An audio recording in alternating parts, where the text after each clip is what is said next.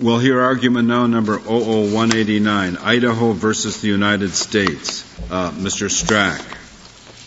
Mr. Chief Justice, and may it please the Court, four years ago in a decision that involved these same parties, the Court affirmed the principle that submerged lands are an essential attribute of state sovereignty. Today, the Court is asked to determine whether this essential attribute of sovereignty was defeated by the Act of March 2, 1889, an act that authorized negotiations for the purchase of timber and mineral lands. Under law, the 1889 Act embodies a presumption against defeat of state title. Would you mind if I just get a little background that helps me understand better the practical uh, issues uh, involved here? We're talking about roughly one third of the lake, the submerged lands, and about one third of Lake d'Alene. Is that right? Actually, the acreage would be more like one fourth of the lake. About one fourth? Yes. In the southern part of the lake? This is the southern part of Lake Coeur d'Alene, and we're also talking about uh, the lower 15 or 20 miles of the St. Joe River. Mm-hmm. And um, what are the practical consequences of a finding one way or the other? What, as a practical matter, uh, difference does it make? Who has the submerged lands? Well, I think it makes a very large difference from the state's viewpoint, Justice O'Connor, because this is a public highway. It, this is not just an isolated body. Just tell me what's involved. Is it fishing rights or regulation of voting? What is it? What, what, well, why, do, why does the state care? What is involved as a practical matter? Well, we care because the majority of the users on the lake are non-Indians. And because of that, we have a significant interest in protecting their safety, for example, uh, citing people who are boating in an unsafe manner or you know, citing someone who doesn't have the requisite amount of life vest on board for small children. It's not clear the, the tribe could fill that role because. I, will pursue Justice O'Connor's question. Uh, why can't the state, uh, why can't the tribe have a patrol boat? Just like a tribe has a patrol car on the road? Because this is a public highway, and the court has been very clear that on a public highway, tribes usually do not have general sovereign authority over non-Indians. That's because they don't have the power to exclude generally, and that's the basis of tribal authority over non-Indians uh, in most instances. And well, then why can't the state's boat go into the southern part of the lake?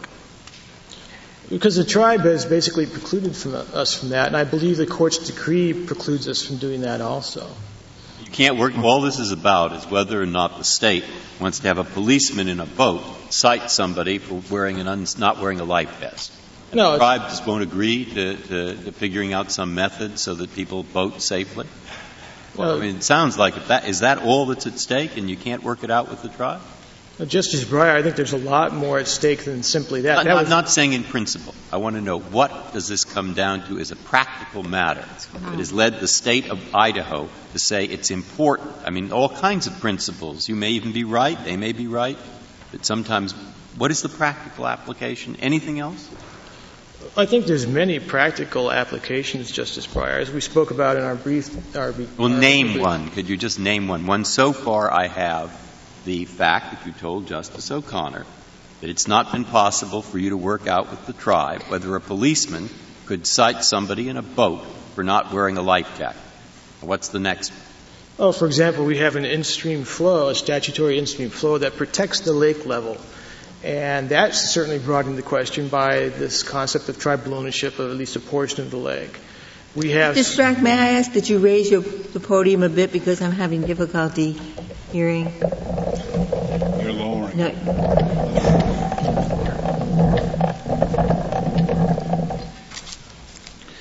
Uh, another practical aspect would be, for example, our statute that prevents dredging on this portion of the river. That would no longer have any validity because now it's tribal land. And so generally, this, we treat this lake as a public resource and a recreation place. The state protects public access. And because it is a public resource, the public, if we fail in our, our duties, the, the public can sue us. That wouldn't necessarily be true of the tribe on the lake because then it becomes managed not for public uses necessarily, but for whatever well, does the, the federal government, in its capacity uh, as a trustee, if you will, have any role in how the lake is managed or used if it belongs to the tribe? Justice O'Connor, I haven't seen any evidence of that to date. They have simply stepped back and let the tribe regulate. I haven't seen any evidence of the, of the federal government having any interest in doing that. Let me ask you another question. After Idaho became a state, I think there were at least two conveyances uh, by the United States to people of land in that area. Uh, one to Frederick Post and the other to someone named Harrison. Is that right? Justice O'Connor, actually, the Harrison cession was not a conveyance of land. They simply bought land from the tribe or uh-huh. got a cession of land from the tribe, but they never exercised any ownership right over that little corner of the lake that was part of the Harrison cession. They never conveyed it to anybody. And how about Post, the Frederick Post? The Post, the Post cession occurred in the 1891 Act. As we so noted, it, is it your position that both of those are void? That there was no authority because Idaho had already become a state? First of all, on the Harrison cession, I don't think that would be void because they were simply changing the boundary across a navigable waterway. They could do that today if they wanted to, and we would have no problem with that. If they wanted to take a portion of the lake out of the reservation, we would have a problem if they attempted to convey it to somebody. But they didn't do that in the Harris. But Harrison if the Act. tribe doesn't own it, I don't see how you could take the position that a conveyance by them would be valid. I, I, I don't understand. Well, it was a simple cession. I think the tribe could agree that we're going to cede this portion of, of, the lake out of the Something reservation. they don't own. Yes. I think it's a jurisdictional boundary, not just a property boundary. So they can certainly say, yes, we'll agree to, to moving this jurisdictional boundary over to this part of the lake. And I don't think that would have any violation of the state's rights under the equal footing doctrine.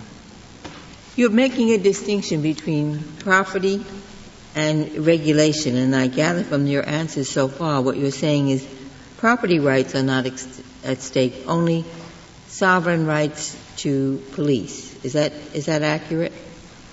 Well, Justice Ginsburg, the way I view submerged lands is that they're a blend of sovereign rights and property rights. And so, but there is examples where if there's a conveyance of property and a conveyance of sovereignty, the submerged lands go with the sovereignty because they're an attribute of sovereignty. It's a very unique situation.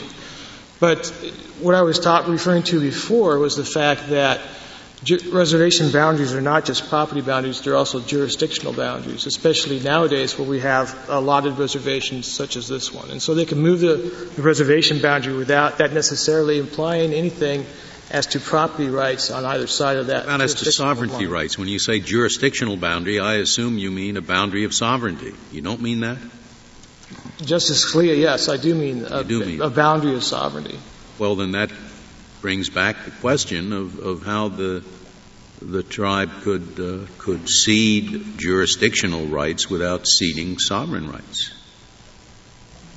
Well, I think in the case of the Harrison cession, Justice Scalia, again, there was no exercise of property rights once that cession occurred. But, but we're not talking about property rights. We're talking about sovereignty rights, aren't we? That, that's correct. And, and, you acknowledge that the consequence of the, ses- of the cession was an alteration of jurisdiction, which I assume is the same as an alteration of sovereignty. Justice Scalia, I, I think I see the source of your confusion, and perhaps I could clear that up a bit. I hope so. And the fact is that within an Indian reservation, there is a shared sovereignty. Uh, state sovereignty extends over jurisdictions, but so does federal sovereignty. And so a jurisdictional line, as I'm speaking of it here, would be a line wherein this would define Indian country in which the federal government would have perhaps special preemptive powers over state sovereignty. We don't view this as an either or situation where you either have state sovereignty or you have federal sovereignty. There's always going to be shared sovereignty within Indian country. And as a matter of fact, here, there's numerous examples of this kind of shared sovereignty or special beneficial rights that tribes own in sovereign lands without defeating state title. I think a, a wonderful example is the usual and accustomed fishing right that many tribes have in the Northwest. And there they have the right to fish at these places, occupy these places. It's a special right in submerged lands, but it does not defeat state sovereignty over those lands. And so certainly there's a number of examples where we have this beneficial interest in a tribe that does not necessarily imply anything as far as a state's sovereign right to the lake bed itself. It also doesn't imply anything as to the tribal sovereignty. I mean, that's the source of my confusion. You don't think that, that sovereignty is, is at issue when there are just the fishing rights involved. Correct? I think that would be correct, Justice Scalia. You get to the, the 1899 Act. As I understand it, the premise of the 1899 Act was that the United States would not take any portion of the reservation except by agreement. Is that correct?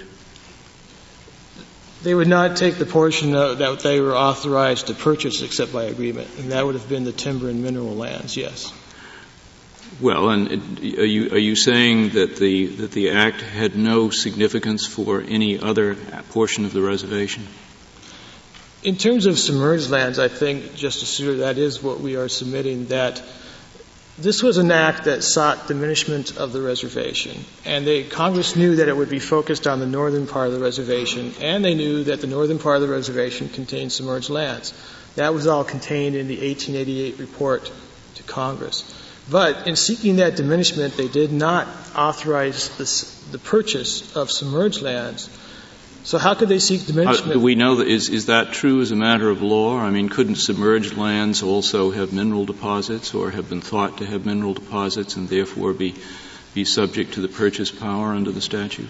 There's no evidence at all in the record, Justice Souter, that Congress believed these submerged lands to have any mineral value whatsoever. Well, let's assume then uh, that the that the Act referred uh, only to lands that were not submerged lands uh, wouldn't it have been very a very strange construction uh, on on the intentions and the acts of the United States to assume, on the one hand, that with respect to specified kinds of lands, timber and minerals, it wouldn't touch the reservation except by agreement, and at the same time assume that without any agreement, and in fact without any express reference it was divesting the tribe uh, of the submerged lands, which were also part of the reservation.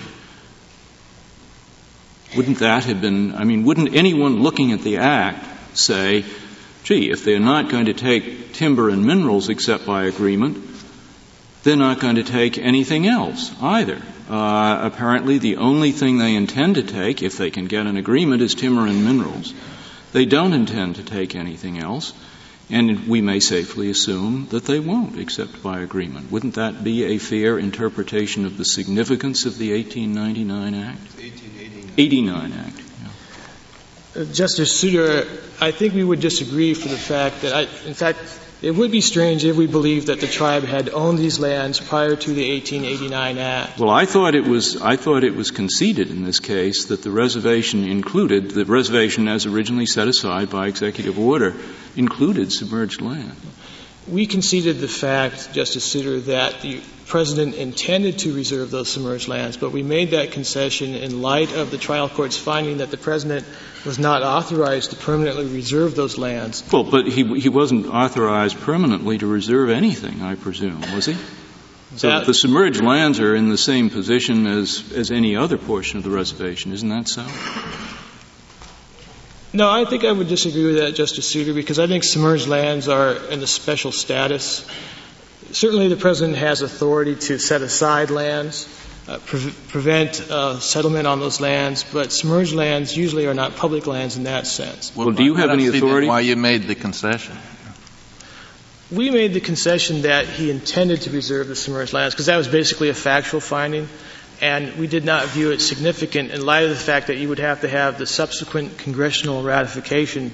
And we wanted to focus the Court of Appeals on this second element of the Alaska test, which is the need for ratification. Okay, but before you get to the second element, I just want to get clear on, on the terms that are being used. You conceded that the President intended to include submerged lands in the reservation. And I take it you don't dispute the fact that the commissioner had by this time filed a, a, a, report saying that submerged lands were included in the reservation. Isn't it therefore fair to assume that when Congress was talking about the reservation in the 1889 Act, that it was talking about the reservation as so understood, i.e., the reservation as the President intended to create it and as the Commissioner had described it to include submerged lands? Justice Souter, we certainly recognize that Congress was looking at the reservation boundaries as established and working on the basis of the information that was provided in the 1888 report. We would agree with that. But we would question whether or not Congress actually approved that inclusion because of this omission. Well, I'm just asking land. right now what Congress meant when it was talking about the reservation in the 1889 Act.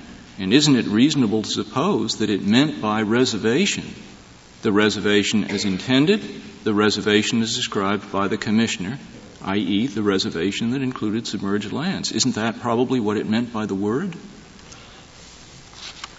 Looking at the 1889 Act as a whole, Justice Souter, I don't think I would agree with that statement because of this omission of the submerged lands, to my mind, raises a question as to whether Congress recognized that inclusion. And if we look back at the 1888 report, it does not mention submerged lands per se. It does not mention the bed of the lake. It mentions the fact that the reservation embraces these navigable waters. Why do you, why do you have to take that position? I mean, can't, can't you acknowledge that when Congress was speaking about the reservation, it was talking about the reservation that President Grant had created, but that Congress knew that that reservation was not legally effective to create it, because it needed ratification, which had not occurred. But nevertheless, Congress, out of an abundance of, of, of goodwill to the Indians, was not willing to go back on the 1873 executive order without the express consent of the Indians. Uh, but that still doesn't amount to any effective action by Congress creating the reservation. I mean, your, your basic point is that the 1873 executive order doesn't do anything without congressional ratification, which never occurred. So does it make any difference whether, whether Congress in, in, the, in the 1889 Act viewed the 1873 order, which it knew was ineffective absent ratification, as including the submerged lands or not? What difference does it make?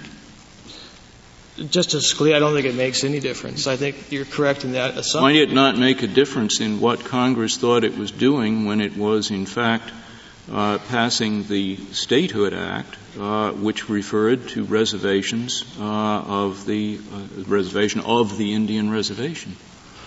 Might, it, might, might that not inform us in what Congress had in mind? When I, Justice Souter, when I say it doesn't make a difference, I'm referring to the second prong of the Alaska test. That under that prong, you would still have to have this affirmative declaration of intent. Well, we do because in Alaska we're dealing with a, in effect, a two-party situation. We're dealing with a relationship between the national government and the new state. Here, we're dealing with a three-party situation. And one of the things I would think that would be an indication of what Congress meant in dealing with the state was what Congress understood in its dealings with the Indians. Your Honor, I would agree with that, but I think an essential background fact that perhaps we're not taking into account is the fact that executive orders at this point were not thought to convey any property interest to tribes. Mr. Strack, did the Court of Appeals, in its opinion, place any reliance on the Statehood Act? As I read it, it didn't, did it? it Your Honor, it mentioned the Statehood Act, but it did not rely on it for a finding that state title had been defeated. That's correct. Mr. Strack, do I understand your position correctly that it's the 1889 agreement, the ratification of that, if that had come nine months earlier, if that had come before statehood instead of after, you would concede that the tribe United States in trust with the tribe should prevail. Is that what this whole thing turns on, that it was nine months after rather than before?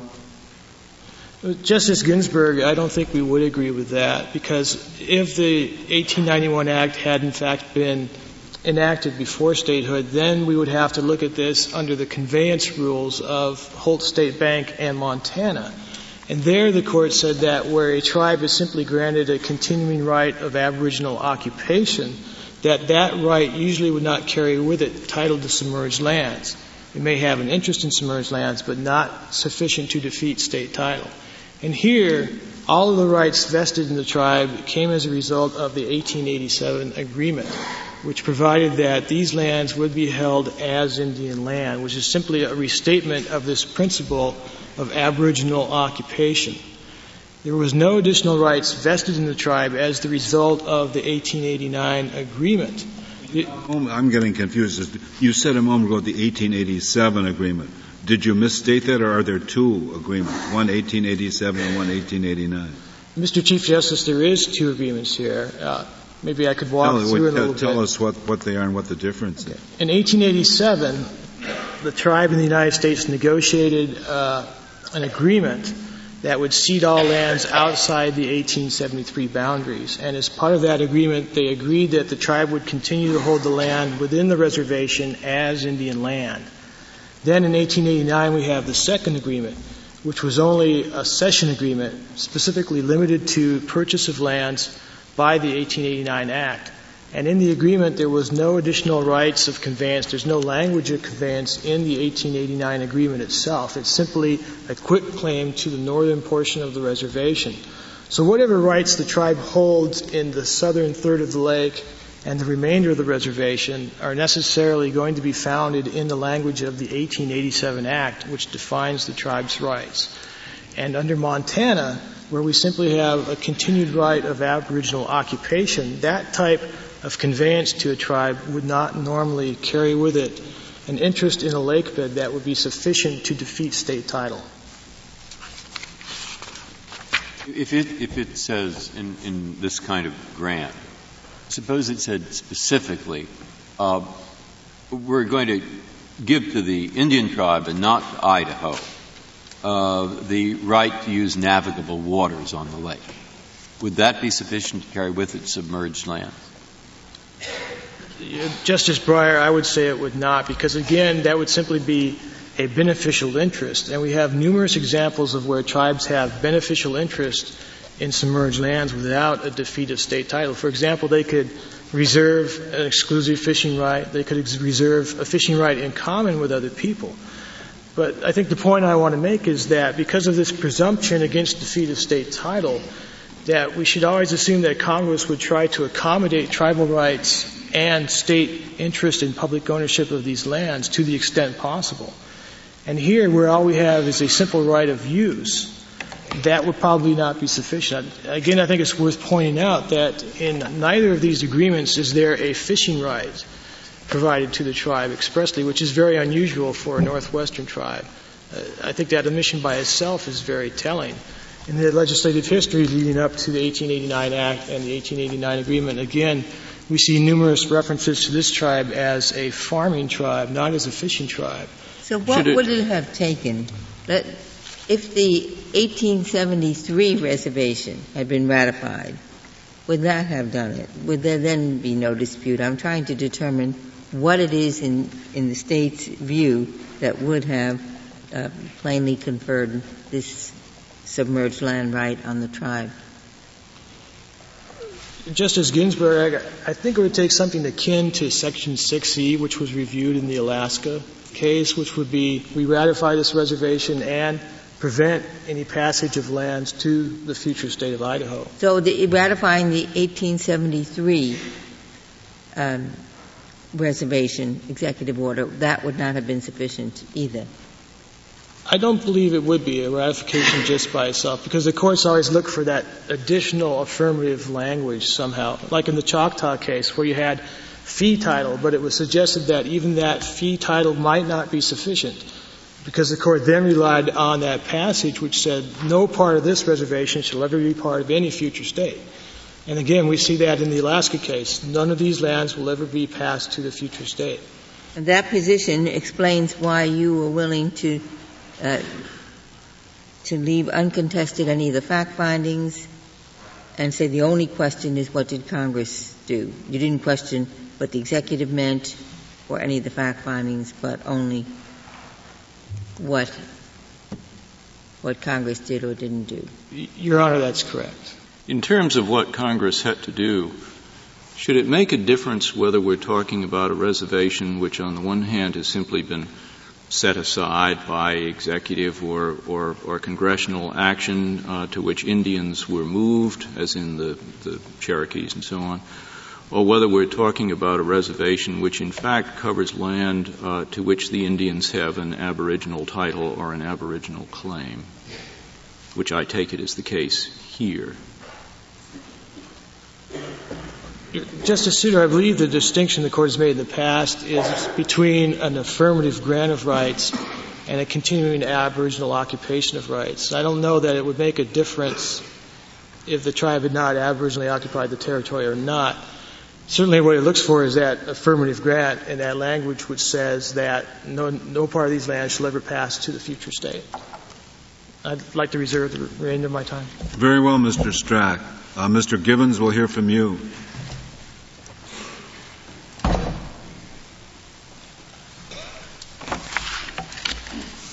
Mr. Chief Justice, may it please the Court, there are six pre-statehood acts of Congress or items that occurred that Congress was specifically informed of that establish that the state title to these submerged lands was defeated at statehood. When you say that, Mr. Givens, that Congress was specifically informed of, I, I gather you're, you're not suggesting that Congress took any action in response to them. Oh, yes, they did. Uh, okay. Well, then, are, are, these acts of Congress you're talking about? Some are, and some are um, information provided to Congress that formed the basis for those congressional acts, Your Honor. Let me run through them briefly, and I think it'll that, become please. clear. The first is the 1873 Agreement Executive Order and the reports uh, of that. The uh, executive order, of course, established the reservation, withdrew it, and set it apart set the boundaries, and the reports provided that information to Congress. So Congress knew about it from the beginning. Well, uh, uh, you know, of what significance is, is the quote, the language quote, Congress quote, knew about it from the beginning? Are you suggesting that every member of Congress read these reports? Your Honor, Congress as an institution had knowledge of, of the reservation, well, and they specific. Uh, what, what is your authority for saying that it, may, it is crucial whether or not Congress had notice. Because in a few um, your, your case authority. Well, what is important, Your Honor, is that in the later acts, Congress, by statute, specifically referred to three times before statehood either the Coeur d'Alene Reservation, the present Coeur d'Alene Reservation, or talking about the tribe and its reservations. So it's uh, Congress knew of the reservation and they knew of it because of the second one, Your Honor, and that was the 1883 uh, survey and plat of the reservation, which is at page 49 of the record. And how did Congress know of that survey? They knew of it, Your Honor, because of the third one. And the third one is in 1888, the Senate made specific requests of the Department of Interior concerning the reservation, asking is the is the lake in the reservation, and if so, should we get any of it back? And they were provided. The Department of Interior provided Congress with that same plat that was showed it, the detail a, of the lake. A joint resolution of the Senate. It was only of the of the Senate. It was not of the House, but pre-statehood. The record also establishes, Your Honor, in the March 1890 House report that the House also had uh, knowledge of that, and the House March report well, no, you, makes, you, makes, that clear. You, you, say the House, the House report showed that the House had now. Was this a report of the full House or of a committee of the House? This was a report of the Committee on Indian Affairs of the House, Your Honor. On that specifically, I, that's why I asked the question. I think Mr. Strack said, well, the 1887 is it? And the, the question that they put in 1888 was uh, does it include any portion of the navigable waters of the lake? And then it comes back, it does include all the navigable waters. But he said the navigable waters has nothing to do with the submerged land. That, that it's, uh, maybe they gave him the navigable waters, but that's not the submerged land underneath the navigable waters. I, I think uh, that was his answer. Yes, I'd like you to respond to that because all the documents you rely upon refer to navigable waters. There's none of them says anything about submerged land.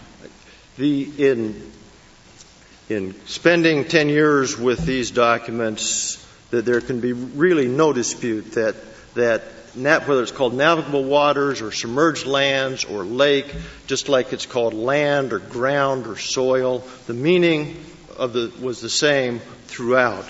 I haven't and, spent 10 years with them. So, so, I mean, and they're arguing the opposite. Yeah. And, and therefore I'd, I'd, I'd like to know what specifically it is that allows me to say that those words navigable waters include submerged land. It is, it is this, Your Honor, and that's why this survey and plat is so important. In that the, the, in the, sur- in the plat, in the survey, they calculated the actual acreage. And in 1888, the Department of Interior did an interesting thing. Not only did they provide Congress with the plat, they provided Congress or the Senate with another map that, that showed the acreage, and actually the acreage is right over the top of the lake, and this is at 135 of the record. And Coeur d'Alene Reservation is written right through the lake. And in the text that they, they talk about um, uh, of that 88 uh, question and answer, which is the third of these items. They use the word embrace both for the acreage and, and for the navigable Mr. water. Givens, I don't think there's a big dispute about the extent of the reservation. I mean, that isn't really what the, what the dispute's about. The dispute is whether, when you describe the boundaries of the reservation, it means that the, the Indians have aboriginal occupation rights, or rather it means the extraordinary thing that when we create a new state, the the uh, the land under navigable waters will not go to the new state. And how do you get that out of the, simply the description of the boundaries of the reservation? You get to that through the next three items, Your Honor, and they are the 89 statute where it talked about its reservation, and they knew that reservation included the lake because of the detail in the plat. They, How do we know that it included the submerged lands as opposed to the surface of the lake? I mean, we describe water area in acreage just as well as land area. So how do you get from acreage necessarily to submerged land? We know that because of the next item, Your Honor, and that was the two reports in 1890, uh, and particularly um, the, the, the, first one from the uh, commissioner that said that the United States got back most of the lake, but sp- specifically the executive's specific report on these negotiations that included a map, again, a second map, showing the reservation boundary dotted line crossing the lake, showing that these submerged lands were were, were part of. Well, no, I don't see that it shows that at all because, as, as, I understand it, that map was there at the time of the negotiations uh, between General Simpson and, and, a tribal chief whose name I forget. And General Simpson started out with the proposition in those negotiations that, in fact, uh, both the Indians and the whites would have the, uh, the, the, the, use of the lake, uh, and that led to an immediate uh, disagreement. The one thing it does seem to show is that General Simpson did not understand that a line across the lake necessarily conveyed either an exclusive right to navigate, let alone land underneath the water. But then, Your Honor, he went on to say, you will still have, under the, if, you, if you take this agreement, you will still have the southern part of the lake, I think said the lower part of the lake, and the St. Joseph River. But that may be because you would get it by the agreement, and the agreement, in fact, had not been ratified by the time of statehood. I mean, it, it, what, I know what he said, but its, its significance for, for this case is, seems to be equivocal. And at statehood, what, which is the final one, uh, actually just prior to statehood, the, the people of Idaho ratified the Idaho Constitution, which disclaimed any ownership or any jurisdiction over Indian lands until that title was extinguished by Congress. So the the title that had been the ownership interest that Congress knew of, that had been established by the 73, initially by the 73 executive order, none of the Coeur d'Alene country had been extinguished. Not All right, but you're, you're assuming that Indian lands in the, in the Idaho Statehood Act referred to to um, to lands as defined by the 19, by the 1873 executive order, and I, I don't. I don't know why we, we necessarily should make that assumption. Well, the, one reason to make that assumption, Your Honor, is the 1887 agreement had a very unusual clause in it, and the, the, the uh, reports from the negotiators explain it was so unusual that the tribe insisted that the provision be put in that the land could never be sold or otherwise disposed of without the consent of the tribe. And any, that was in the, that was the in the which agreement? I'm sorry. Pardon? Which, which agreement was that? 87. The Article 5 of the 87 agreement, but which is and, the and equivalent the, of fee. Okay, but that and, and once again, that agreement had not been ratified Never at ratified. the time of statehood. Is that correct? It was not ratified at the time of statehood. But what what happened with that Disclaimer Act is the Disclaimer Act put all of this on hold. It pushed the hold button it said the United States uh, uh, still has ownership and ju- complete jurisdiction, absolute jurisdiction is the words out of the Constitution. Well, but th- th- that took place in 1887. In 1890, Idaho was admitted to the Union. And, uh, you know, a subsequent Congress can do things differently than an earlier Congress. Certainly they can, but this is what Idaho did to itself. Idaho itself adopts its constitution and says we disclaim it.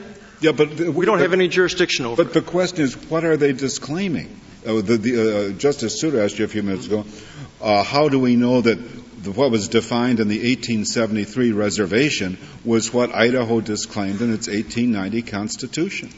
We know because, also because this 87 agreement specifically refers to the reservation as Indian lands which is the same word used in the, in the Idaho disclaimer. Thank, Thank you, Mr. Givens. Uh,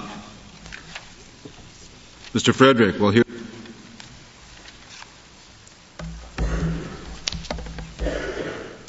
Did the United States have statutory authority to bring this action, Mr. Frederick? Uh, yes, we did. Uh, what is it? well, the statutory authority would have been under uh, quiet title principles. This uh, the purpose of this action was to quiet title in the lands. The, the right to quiet title in lands that, which the government claims an interest. That's that's correct, Mr. Chief Justice. Mr. Our, Frederick, could I ask you the question that was asked of Mr. Strack? Why does it matter to the Indians? They, they, they don't want people to have to wear life jackets. Is that must be something more than that. There certainly are very serious issues at stake here. Tribal ownership of the southern, tribal ownership of the southern third of Lake Coeur d'Alene implicates such issues as the extent to which the tribe can have a role in anti-pollution measures for the lake, what consequences would flow from pollution of tribally owned lands, as well as the extent to which the tribe could regulate non-Indian uses on the southern third of the lake. Could the tribe engage in dredging activities that would affect the either the water quality or the level of the portion of the lake that is not within the tribe's even, jurisdiction even under your theory? Well, the, it would have to work with the Corps of Engineers, which would have paramount authority under uh, under various laws. But yes, that would be one of the questions. Why, why, why does the United States have paramount authority under various laws? Well, under the Rivers and Harbors Act, the Corps of Engineers has control over navigable waterways. whether, whether the state or the tribe owns it. That's correct. That's correct. But, but from the United States' point of view, one of the reasons why this case is so important is because it involves the good faith of the United States. In 1891, when Congress ratified this statute, it ratified understandings that had been reached between United States negotiators. And it is unthinkable that Congress, under the Equal Footing Doctrine, would have conveyed the submerged lands to all of the lake while simultaneously negotiating to ratify an agreement well, well, that would convey the southern third to the tribe. You know, uh, you know uh, there's certainly something to what you say, but that just totally disparages the equal footing doctrine as if it's of no consequence. And it seems to me it's equally possible that Congress may have been of varying states of mind in varying years.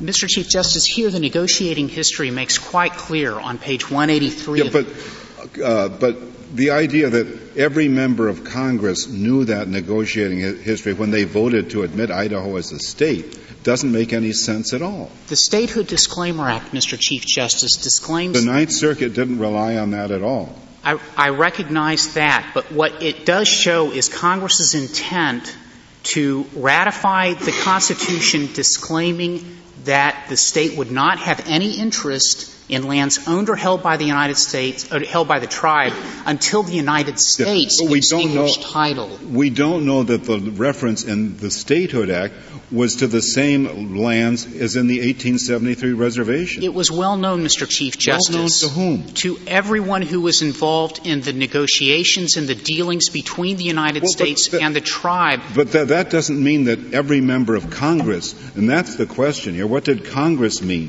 when it admitted Idaho to the Union? In 1889, Mr. Chief Justice, Congress passed a law that authorized negotiations for cessions of the Coeur d'Alene Reservation by the tribe as such tribe shall consent to sell. And it was that, never ratified.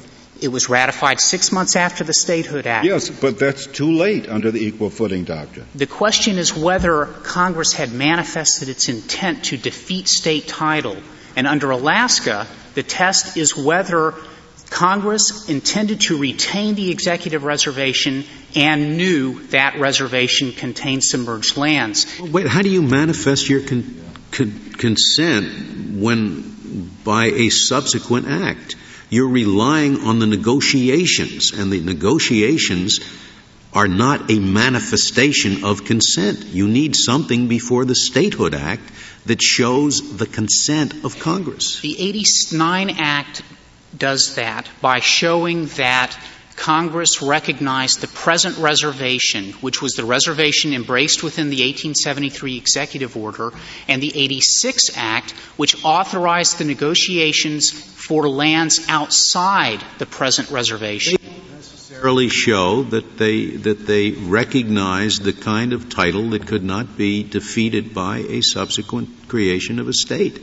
They just show that the Indians had this as their reservation.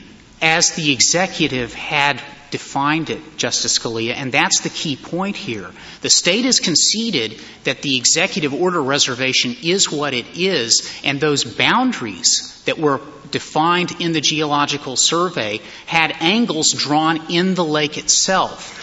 It's simply not tenable to suggest that when the lines are bent and, and a point is drawn in the lake and that the line crosses the lake, um, that the lands underneath those navigable waters are not also included. Well, why is that so when we have said expressly in Montana and in Utah that the fact that a lake is included within the boundaries of the reservation uh, does not itself mean that the submerged lands are also within the reservation. We've been very clear on that in Alaska, and Alaska repeated that. In Alaska, however, and the reason why this is closer to Alaska than it is to Utah and to Montana is that the line actually was drawn on the submerged lands as uh, as it was in Alaska, where the line was drawn out in the coastal waterway area. In Montana, the reservation simply crossed a river, the line crossed a river, and there was no survey in Montana that this court discusses that would show acreage as being included. In fact, Montana is distinguishable there because the rights that were given by the Treaty of 1868 only were residential rights. Well, how, how can you tell that this particular reservation, the line was drawn across the submerged lands? It could just as easily refer to the navigable waters. Um, because the map and the geological survey say so, if I could direct the Court's attention to two maps. The first is on page 135 of the Joint Appendix. And in that map was given to Congress in response to the Senate resolution asking specifically, does the reservation include the navigable waters? Yes, but that's, the northern, I just looked at that because it was yes, decided. And the northern, I can't find a word there of course they get the navigable waters. That's why I wanted to ask, and Mr. Strack said, that the fact that they are given navigable waters means they can go and fish on the lake, etc. It doesn't mean that they have a right to the submerged lands. That's what I took him as saying. If you that, therefore, that to me is an important question to me that I'm asking. What reason is there for thinking that if they gave them 42 documents, 100 documents, a million documents. Say you have navigable waters. What reason is there for thinking that that includes submerged lands? Be two reasons. First, the executive enforced anti-liquor prohibitions on Indian country, and as this court decided in Bates versus Clark in 1877, Indian country, for purposes of that law, was defined until tribal ownership was extinguished. The executive treated that land on the lake as tribal land for enforcing the Indian country prohibitions on liquor. Secondly, I'm sorry, yeah, I, I, mean that doesn't get me underneath the water unless they're wearing diving. If no, it does get you under the water but, because the, the the enforcement was not occurring on that sliver of the lake that was not within the reservation. Moreover, the Senate said there are problems with trespass on the lake by whites not authorized to be within the reservation, and the concept of trespass is traditionally thought of as ownership of the property. What was the, were they, were they thought they were snorkeling?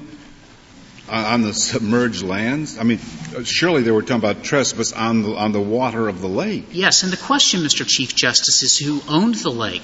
And in 1889, when General Simpson negotiated with the tribe, they drew the line from one part directly across the lake to a different part directly across the lake. That map, which is set out at page 202 of the joint but, appendix. Let me start once more, because I was thinking my answer when I asked him would be nobody's ever doubted that if you give navigable lands to the Indian tribe, you're giving them the submerged land. I mean, nobody's ever tried to drive a wedge between navigable waters and submerged land. But that wasn't the answer I got. I got the answer, yes, they're totally different. So this case has been around for some time, and I guess by now you've thought of what's the response to that, and that's what I'm trying to get. The submerged lands were important to the tribe for a number of different reasons. Unlike the Crow tribe in Montana, this tribe depended on water resources, and they recognized the value of submerged lands even before the 1873 executive order when they made an agreement with a, a man named Post to convey the river channels, which can be nothing but submerged lands for the purpose of post building a mill on that site. This tribe harvested water potatoes. It built fishing weirs that were affixed to the submerged lands of the lake and the associated waterways, and the executive knew that.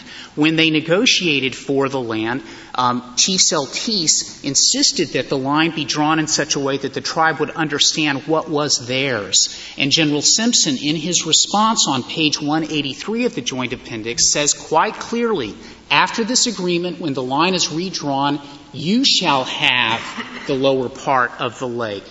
That could not be clearer that the executive understood that the submerged lands south of where the line was to be drawn were to be owned by the tribe. So the question then becomes this is, in a sense, an amalgam of Alaska and Utah lands because had this occurred before statehood, this would have been a conveyance case. And the question would have been what did Congress intend by the conveyance? And I would direct the Court to the 1987 agreement, which we have set forth in the 1887, 1887 agreement on page 93. The, la- the language here is quite clear. It says, quote, it is agreed that the Coeur d'Alene Reservation shall be held forever as Indian land and as homes for the Coeur d'Alene Indians. And then skipping down a few lines, and no part of, of said reservation shall ever be sold, occupied, open to white settlement, or otherwise disposed of without the consent of the Indians residing on said reservation. that was ratified in 1891 after Idaho was already a state. That's correct, Justice Scalia. But so, I mean, that's a lovely agreement, but it's not an agreement by Congress. Justice Scalia, in the Alaska case, the executive had set apart certain lands for a, a, wildlife refuge which had not been finalized prior to Alaska statehood. But this court held that that executive reservation, because Congress understood that it included submerged lands and was to meet the purposes behind the reservation, defeated the state. There, there you had an actual res- reservation of jurisdiction uh, the, on the part of the United States that uh, was not is not present here in the Act. To the contrary, Mr. Chief Justice, here the 1873 executive order set apart I the mean, reservation. I mean, in the state in the Statehood Act. And in this case, the disclaimer clause says until the United States extinguishes title to lands owned or held by Indians, the state of Idaho will disclaim all right and title to that land the executive order reservation boundaries were well known well before statehood. And um, what, what, do you make of the argument that the, the reference to title doesn't cover this uh, because submerged lands really is an incident uh, of sovereignty. Uh, it is jurisdictional rather than, than, than proprietary. It is proprietary in the sense of ownership, Justice Souter. The fact that the state may have some regulatory interest, even over the southern third of the lake, under even our theory, because under the Mescalero Apache Indian case, the state might still have a regulatory role given a range of factors that would be involved in, even if the tribe owns the southern third. But the important point is that we do know that it included submerged lands because the post, the Frederick Post patent expressly included river channels, which is submerged lands. When they drew the Harrison cession in 1894, at first they started it, it meandered to the coast, but because the town of Harrison wanted to build docks and wharfs, they redrew the line at a right angle in the middle of the lake so that the town of Harrison could build out that wharfage onto the submerged lands of the lake. So in this case, the boundary lines are quite clear that the parties understood submerged lands were at issue and they drew the lines accordingly. Is there any language in the Statehood Act itself which, through cross reference to the understanding, would be taken to have reserved the submerged lands for the Indian tribe? No, the language that is the disclaimer clause that, that we have set out, and I can direct the court to that language, um, which we have put in the joint appendix. Um, it's on page, uh, sorry, that language is on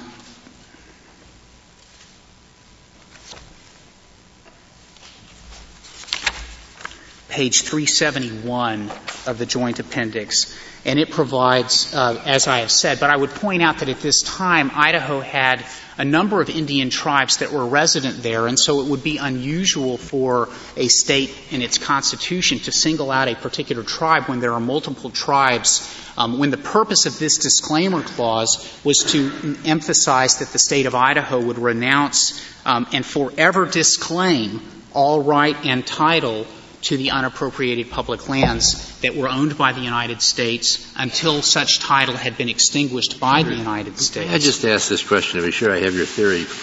I don't see how an Idaho disclaimer can be the ratification by Congress that is necessary here. So you're actually relying on the Statehood Act itself as a congressional act that did the job, despite the fact the Ninth Circuit did not. The state, you know, two things, Justice Stevens.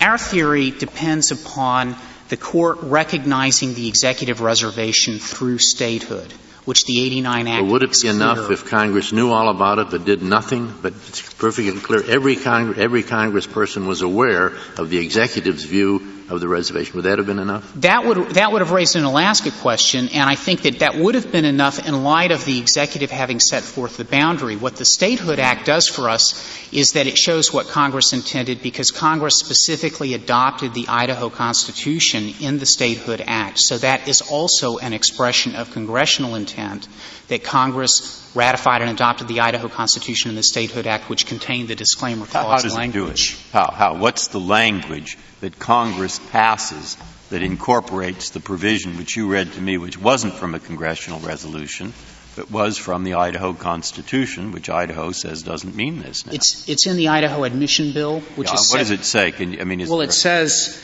uh, I, Section 1, the state of Idaho is hereby declared to be a state um, and that the Constitution which the people of Idaho have formed or themselves be and the same is hereby accepted, ratified, and confirmed. So Congress, in Section 1 of the Idaho Admission Act, ratified the Idaho Constitution, which contains the disclaimer clause language. Mr. Frederick, can I come back to this pollution thing? Uh, part of uh, uh, Lake Coeur d'Alene has I, I, understand is is badly polluted from mine tailings or some such thing? Is, is that stuff on the portion that's at issue here, or is it on another portion? It's throughout the lake, although the principal portion of the polluted part is on the northern part of the lake. The um, the southern part, at least I'm reliably informed, and this is matter that's outside of the record, um, is not as polluted, although it is um, subject to pollution problems and issues.